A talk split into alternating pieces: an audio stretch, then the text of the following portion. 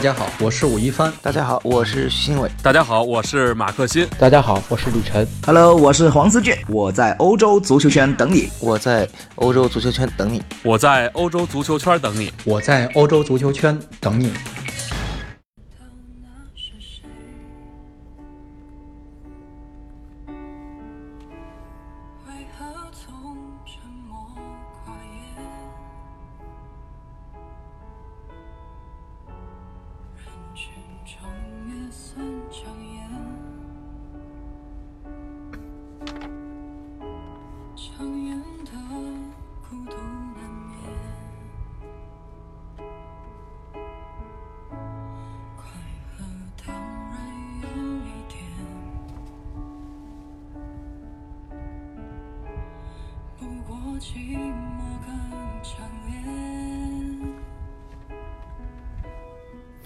好的，又是一首非常熟悉的第三人称啊。其实上次在这个发完这一次节目啊，上一次节目之后啊，就有朋友在问我说这首歌是什么歌啊？歌应该都知道，但是谁唱的？我后面也把这个歌也分享给了那位听众了啊。大家好，我是凌轩。感觉我们这个前奏是不是有点长？因为什么呢？请来了非常重要的嘉宾啊，我们的阿亮主播，阿亮老师这一次不是一个人在战斗，是由我和他一起在战斗，但其实呢还是他端着枪，我其实是没有枪的，我只有一个话筒。说第三人称，但其实也没有第三个人，只有两个人，是不是觉得应该有第三个人比较好？我们俩大老爷们儿在凌轩的车里啊，我们都不在车底，也不在车顶，我们在车里啊，在车里面，当然这个很想有个第三人称，但是没有。当然，为什么呢？说这个，其实今年这个英超打完啊，回到正题，我们说英超，英超打到现在，第一名和第二名其实都不是我们的绝对的主队。当然，其实第二名我还是比较喜欢的，当然我喜欢的球队最后是得了第三名。但换句话说呢，他是伦敦城的老大，但阿亮主播喜欢的这个球队可能是伦敦城的老三。和这个第三人称还是有一定的关系的。那么其实今天我们把这个英超给摊开来谈一下啊，结束了。看完今年这个英超，给你最大的感受是什么？我最大的感受就是主播刚才这么一说，我想直接开门就走了，这期节目就不录了。啊，当然这是开玩笑了啊，除非有第三人称那可以啊。这个实际上成绩摆在那里，所以我们必须接受，对不对？这个赛季的英超，我觉得还是非常非常刺激的。我觉得如果有幸从第一场看到最后一场，所有的球迷啊，应该是非常荣幸的，就是说咱们大家见证了一个非常伟大的赛季。哎，你是觉得哪刺激？我们说刺激的话，可能觉得这个曼城和利物浦这个第一名这个交错啊，这个可能积分扩大到多大，最后被追回来啊，这个可能比较刺激。但你说呢？对于两个各自的伦敦球队球迷来说，你觉得刺激在哪里？在让四级阶段吗？不只是让四阶段，你觉得伦敦城的球队就不刺激吗？你觉得切尔西在这一个赛季当中，包括跟萨里的来来去去，包括萨里跟凯帕的这个事件，包括后面比如说阿扎尔到底怎么样，你们有没有这个转会禁令，这个不够刺激吗？哎呀，想想这是挺刺激的。还有就是说打到欧联决赛了，对不对？有机会捧杯，不够刺激吗？是不是？哎呦，还有在这个阿森纳礼让的情况之下呢，顺利的提前拿到了欧冠的席位，这不够刺激吗？哎呦，真的是想想都挺刺激的啊。那么其实我们把这个太假了，这其实聊得很随意，大家也就随意的听听我们关于这个赛季的一个感受吧。那么我们先从哪说起呢？可能先从这个前两名，我觉得可以简单的带过一下。为什么呢？因为其实对于曼城来说，我个人想把它形容成一个词吧，或者很多曼城球迷或者说曼城的团队他们会觉得什么呢？我觉得虽然拿到冠军，但是我个人会感觉或多或少有那么一些四个字形容，心有不甘。为什么呢？啊，这个欧冠始终是一个阿喀琉斯之踵，没有能够去跨过去。上次我和博宙在聊的时候，当时也聊到了关于曼城的一个情况，也觉得这个其实对于瓜迪奥拉来说吧，离开巴萨之后一直没有能够在任何一支球队去得到这个欧冠的斩获，有点心里面或多或少都有些不甘。那对于利物浦来说呢，哪不甘呢？今年这个联赛一度是领先有10分，最后被追回来了，追到现在可能最后还差1分。你说真的不甘的话，可能是那4厘米的不甘，也有可能是其他方面的不甘，总归就是没有能够拿到联赛冠军。但其实对于利物浦来说吧，如果能够在欧冠赛场有所斩获的话，相信也是一个比较圆满的结局了。毕竟这个联赛打到最后一轮，可能在转播的时候我自己当时也在不断的刷利物浦和曼城的比分，我会觉得这个只能对于克洛普来说吧，对于利物浦这球员来说尽人事啊，天命的话留给这个天来决定，最终天没有选择帮他们。这个关于这个赛季的话，简单觉得利物浦这应该怎么来总结他们这一个也不能说跌宕起伏吧，这样的一个可能说也有一点心有不甘的赛季。我觉得从利物浦的角度来讲呢，确实是一个遗憾的赛季，不甘的赛季，但是呢并不会定义为失败，因为他们毕竟是拿到了一个自己史上的最佳开局，另外还有就是说最后的97分也是他们最高的一个积分，只是很遗憾成为积分最高的亚军。那么从个人球员的奖项，有2名球员分享了金靴奖，有守门员拿到了金手套，对吧？PFA 的最佳球员是范戴克，他为什么就不是冠军呢？最佳阵容里头有这么多利物浦的球员，所以说他绝对，而且还有欧冠的冠军可以去争夺。我觉得这意味着对利物浦来讲，这还是一个非常成功的赛季的。较之以往，我们也看到了克洛普带队球队又实现了另一个进步，对吧？比如说防守，改变了以往的这种顾忌，然后呢打到这个程度，最终只是说没有拿到联赛冠军，所以没有达到真正的完美，有一点不甘啊。但红军嘛，永远不会独行，我觉得他们还会继续前进。其实当时我看完这个欧冠逆转巴萨的比赛之后啊，我就当时就转发了那个 You Will Never Walk Alone 之后对我说，作为一个切尔西球迷，我实在是非常非常此刻非常尊重利物浦，也觉得被他们这个表现所折服。当然，其实反观呢，这个在联赛当中啊，瓜迪奥拉是拿到了冠军，但其实我现在是我哥叫短发啊，瓜迪奥拉没有头发，这个也没有不存在什么剪断了发剪断了牵挂，相信瓜迪奥拉对于这个欧冠的牵挂和执念，我觉得一直还是有牵挂的。那么觉得这个曼城这个赛季如果打分的话打多少分？曼城最后能够从落后10分7分的情况之下一路奋起直追，14连胜收官拿到冠军，我们单说联赛的话，这种表现我觉得值得是满分的。而且像德布劳内这个赛季，作为上个赛季球队的绝对核心，他长期伤缺，基本上没怎么好好踢过球，对吧？包括了就是说球队里面，瓜迪奥拉还是能够很好的把整个球队呢，凝聚起来，用人不疑，疑人不用啊，而且这个攻击线呢，依旧是非常的豪华。打出这样行云流水的进攻跟成绩来讲，我觉得你敢说曼城这个赛季不成功吗？敢不给100分吗？这个角度其实你这样说好像也没有错，但是用我的一个看法会觉得什么呢？因为这个联赛冠军拿过了，包括斯特林应该在赛后发了一个 Instagram 还是发这个推特，大概说什么呢？说我又来了，这感觉我像当年巴神那个很霸气的样子 Why always me？ 为什么我又来到这个领奖台上？就感觉已经对联赛是不是我们说对于这个冠军啊要有渴望，要有那种追求的感觉，但好像对联赛的话，曼城已经形成了一个习惯啊。去年100分夺冠，今年这样能够去逆风翻盘，能够拿到这个冠军是很伟大。当然呢，对于他们来说，或许这个拿的够多了，而唯一想要的没有拿到的，欧冠拿不到。所以基于这一点的话，我个人还会觉得，这可能是一个你哪怕最后足总杯也拿到了，国内的小三冠拿到了，但是其实欧冠一直没有拿到，这其实就一直是一个对于他们来说是一个减分项。你说在我们这个可能读书的时候，觉得学霸啊，学霸说这个，当我们这些可能相对来说上游水平的学生或者中等偏上的学生，会觉得，哎，我这个数学今年考了120，英语也120，语文也120，多好啊！但结果对于学霸来说啊，他可能之前一直140、145，如果拿到欧冠，他就是150满分。但这个一直没有拿到，对于他来说，可能心里面就会觉得，哎，对不起，今年我其实对于我来说，你考多少分？对不起，没考好，多少分啊？145分。那我觉得对我来说不及格。但可能那些上游水平的学生就会觉得，你这是装什么呢？是吧？那就是没朋友了嘛，没朋友了啊！所以说，这个对于这个欧冠的执念的话，什么时候觉得曼城或者说下个赛季？有没有可能，或者说以他们现在这样一个球队当中一个情况啊，他们哪里还存在着缺陷？其实就林轩这么说的话，你比如说曼城没有欧冠，这个作为他们的一个缺憾，其实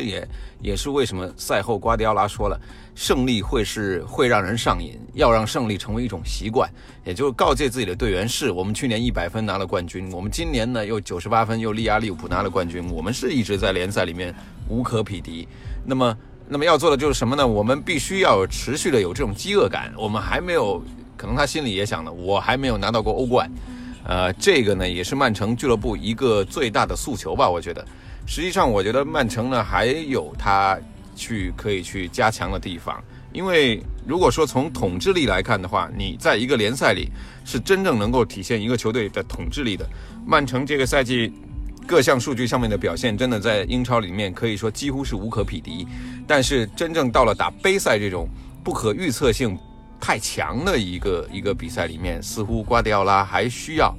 有提高。真正如果能够在欧冠赛场上面也展现出来他们类似在联赛当中这种统治力的话，那就真的你能够成为一个王朝球队，有何不可呢？对吧？这也是一个追求的目标。所以我觉得曼城即便是你不把自己打100分的赛季，比如说终于在10年来有球队能够在英超卫冕了，这是以前曼联做到过的，现在我做到了。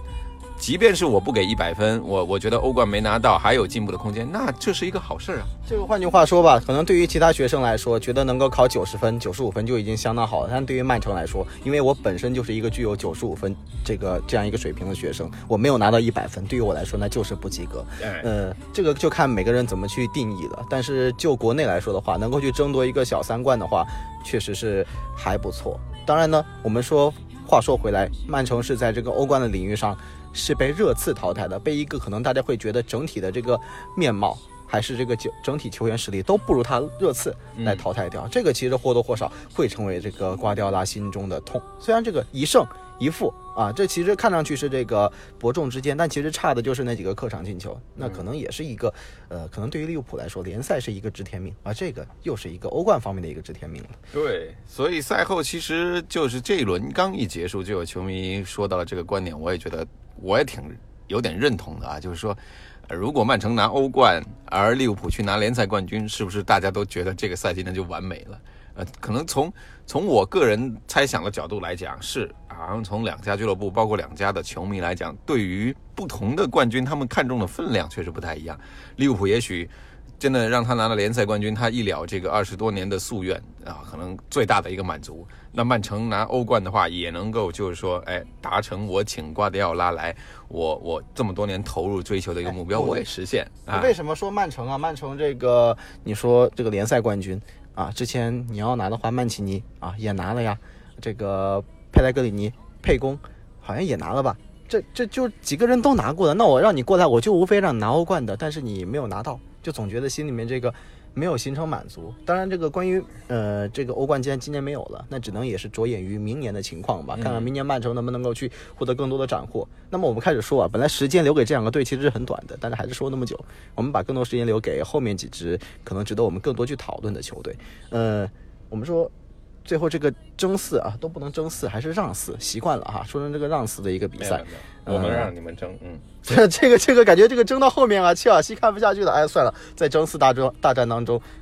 提前的退出了。切尔西是拿到了第3名啊，这个第3名这个成绩呢，对于我来说吧，我自己是感觉这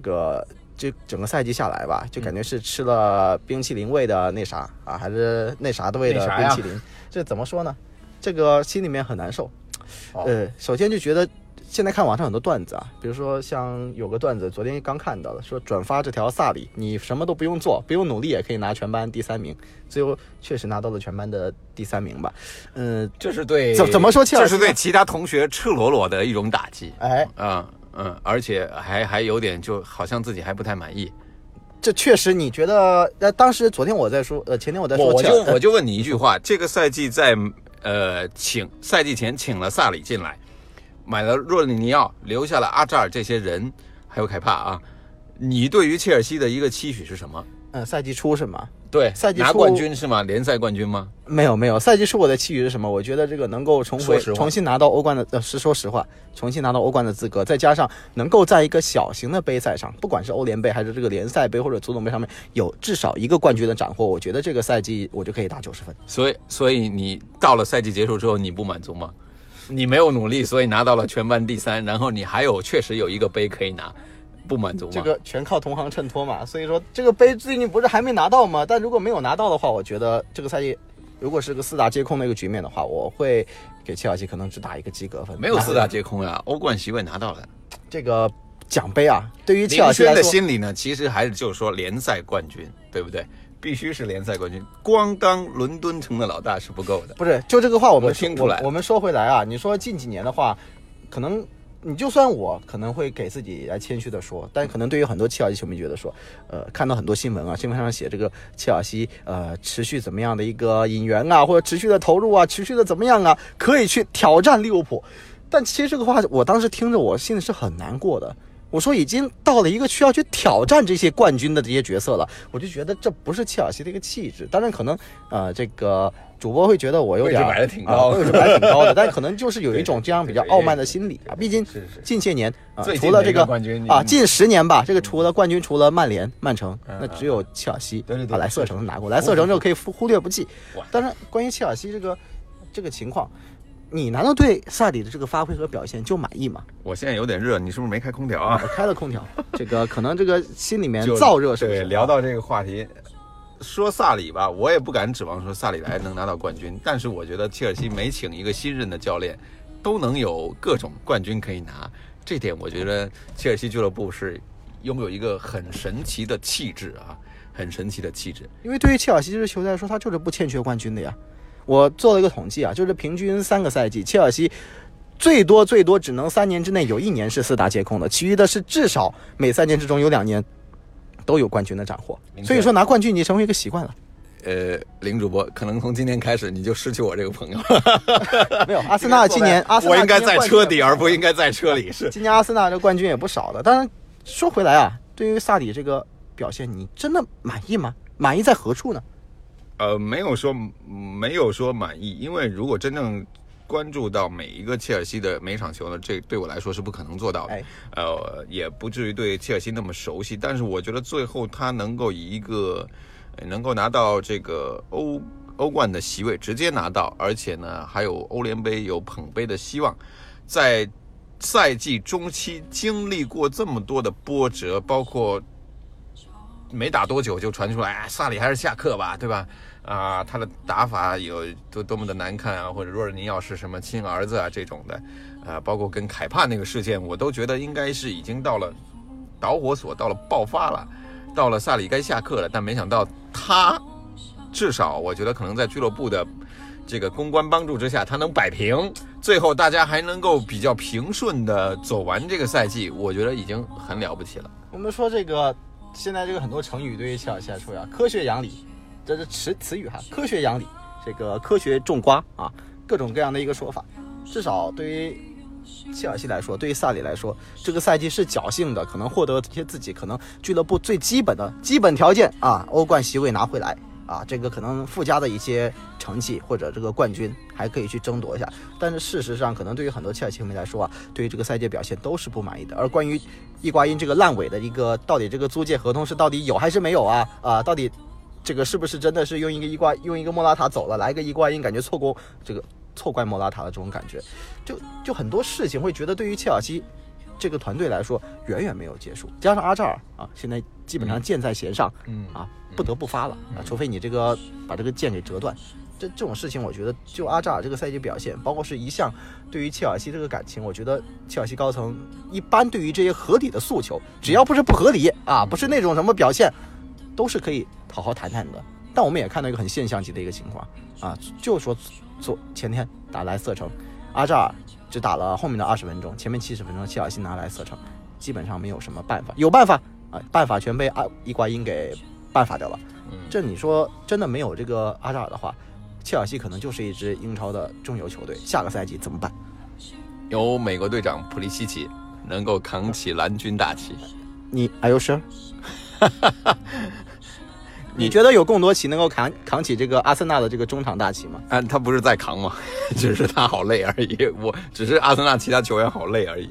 扛着可能没有扛多少重量，是不是？确实，如果说阿扎尔的离去的话，这个赛季又是一个两双。这个赛季很多比赛的表现是靠他一个人搞定的，3分是靠他一个人搞定，这确实是球队的。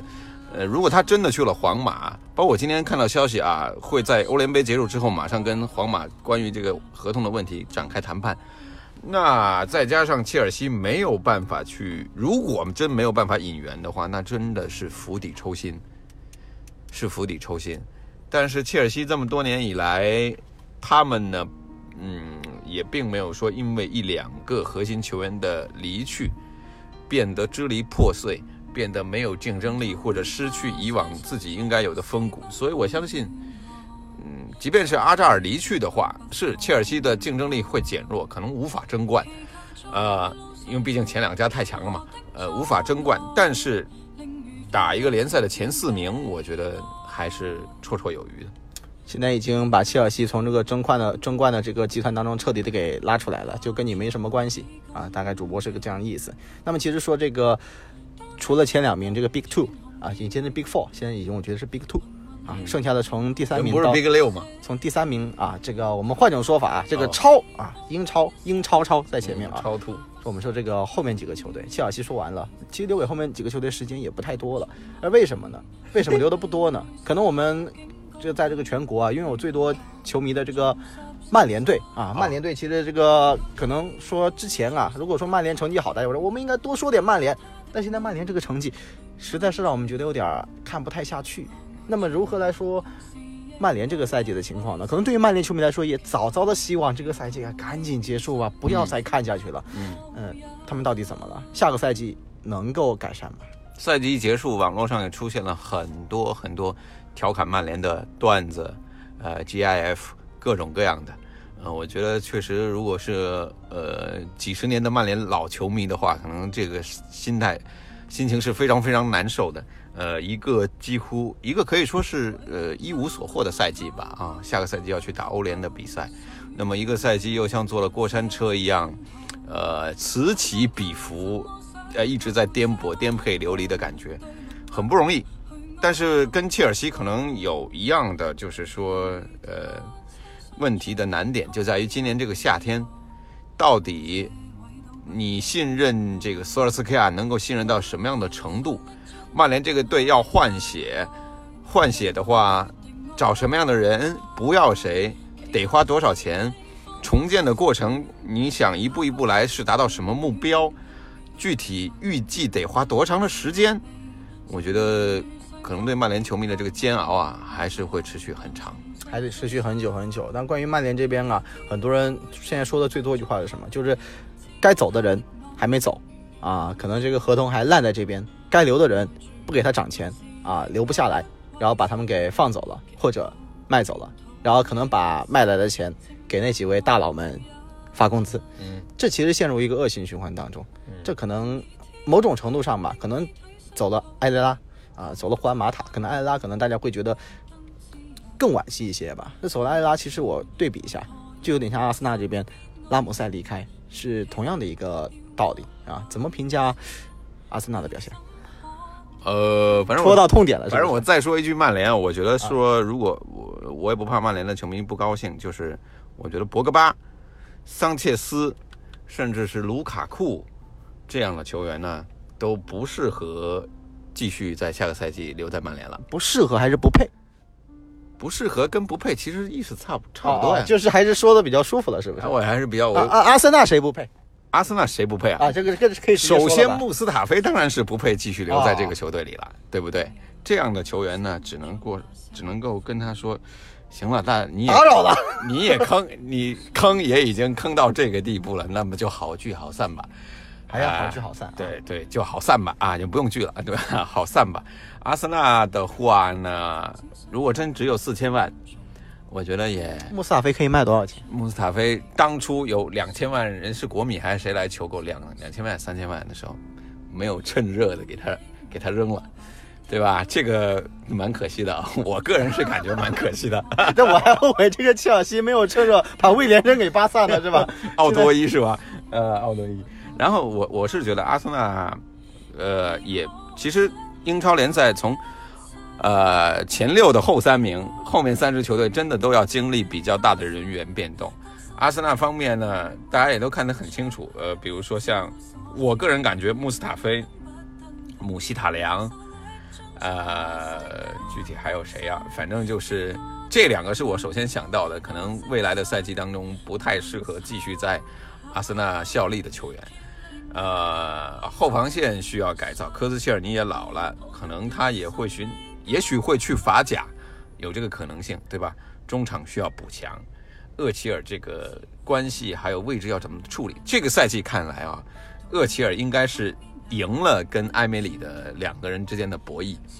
那么下个赛季开始又是很漫长的开始，谁知道后面的情况会怎么样呢？对吧？但其实关于几个教练的问题啊，我们说这个再简单说一下，不管萨里还是埃梅里还是索肖啊，或者说是这个其他的，到了我们说这个前四名啊，好像这个波切蒂诺大家是一直处于一个，我们没有说热刺，就简单说波切蒂诺吧，因为他们这个欧冠还没打完，看欧冠打完了再怎么来说他。波切蒂诺其实一直是在这个一系列过程当中啊，大家基本上是褒大于贬，或者说基本就没有贬，为什么呢？日子也很难过呀，没钱也不买人，还能够打到这个地步，已经是可能创造奇迹的这种感觉，太不容易了。这个大家都觉得列维这每天早上起来不是给自己打打气，是应该到列维这个床头给他磕个头才对啊。这个谢谢你，这不给钱还可以活成这个样子，这不是已经给马吃不吃草的问题了？这就不给吃草，自己出去找草吃，结果还可以让马儿跑那么快啊！波切蒂诺我们就大大的赞啊，索肖我们看这也有一个很好的情况，但后面感觉续了约之后就有点。就好像对他信心不是那么足，顶不住了，他这边顶不住了。可能埃梅里的话，当时有一度是一个很长的连胜，大家觉得埃梅里，哎呀，这是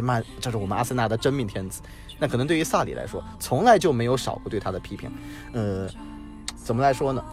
还是说回到阿森纳啊，关于阿森纳怎么评价埃梅里？埃梅里的话，我觉得这个赛季如果他最后拿到了欧联杯的冠军，让球队打进这个欧冠的话。那么可以给他评80到85分，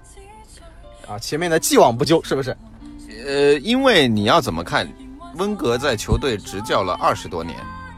离开了之后，等于是虽然没有说是留下一个烂摊子啊，不能这么说对吧？但是呢，一个新的教练来到了一个有这么辉煌历史的前任来接手，你也看到了曼联这么多年，从13年下来到现在过得怎么样，对吧？经历了那么多任的教练，这个过程呢确实是很痛苦的一个过程。然而埃梅里应该说他接手的第一个赛季还是比较平稳的，让这个球队过渡了过来，没有经历就比如说一下子名次可能掉得很远呐，这个比赛质量啊，人员质量大滑坡啊，从此变成了一个中游球队这种最差的一个预想。包括今年在对阵前六的比赛当中，埃梅里踢的也是不卑不亢，而且能赢下一些比赛，对吧？甚至比温格后期的这些时候的表现的要强。所以我觉得对埃梅里的评价来讲，应该来说我还是比较满意的。这是他3年合同的第一年能够平稳的让球队从温格时代过渡到新的一个阶段，已经做得非常好了。当然我寄希望的就是拿到欧联的冠军，然后打欧冠，然后呢可能在后面的2年里头，他能寻求进一步的让这支球队变得更强，保留原有的气质，然后在精神力上变得更强，然后变得更有竞争力。我不说能够直接去竞争冠军啊，联赛冠军，最起码你能够有的一拼，遇强不弱啊，然后该拿下的能拿下，客场能多赢球，我觉得这是一个发展方向，一个目标。行了，我画到重点了，重点就是我们要拿欧联杯冠军，是不是？这已经是一个非常好的期望，也是自己一个对于阿森纳可能后面这个暂时还没有结束的赛季的一个期许吧。其实今天我们聊了那么多啊，但其实可能分配的时间也不一定那么均匀，尤其为什么呢？热刺没有多说，曼联也没有多说，但我为什么这样说呢？我觉得曼联的话，后面的事儿可能还不会停啊。关于这个热刺呢，欧冠还没有开始打，这个决赛没开始打，而这个切尔西、阿森纳还有在巴库这样一场比赛啊，到底这个英超这4个球队5个球队打欧冠啊，包括这个主播喜欢的阿森纳能不能够搭上这个末班车呢？我觉得是不是留到下一期，等这个欧联杯决赛打完之后，我们看看最终是一个什么样结果。我觉得能聊的很多，然后如果有金主爸爸听到的话，赞助我跟凌轩，我们俩到那个巴库打一架这个不行的话，我们就在上海某个地方看看能不能一起看看球，或者结束之后再来看一看这个总结一下这个赛季。对，主播也说了啊，阿森纳这个最后的一个评分呢，取决于这个欧联杯能不能够抡圆。我还是对埃梅里我还是比较满意的。另外说一句，就是波切蒂诺，我之前自己做节目也说到过了，他现在有一个当热刺教父的机会，这一批人是他一手培养的，球队盖了新球场，这不就是对吧？白色的温格嘛。当然了，也要看他是不是志存高远，或者俱乐部能不能留得住他啊。是，反正诸多问题吧，我们等待着欧联和欧冠比赛结束之后我们再来聊。好的，感谢大家收听我们今天的节目，也感谢我们的阿亮主播啊，这个激情赞助激情演说，希望能够你的球队最后能够取得一个好的结果啊。我是林轩，我们下期再见，拜拜。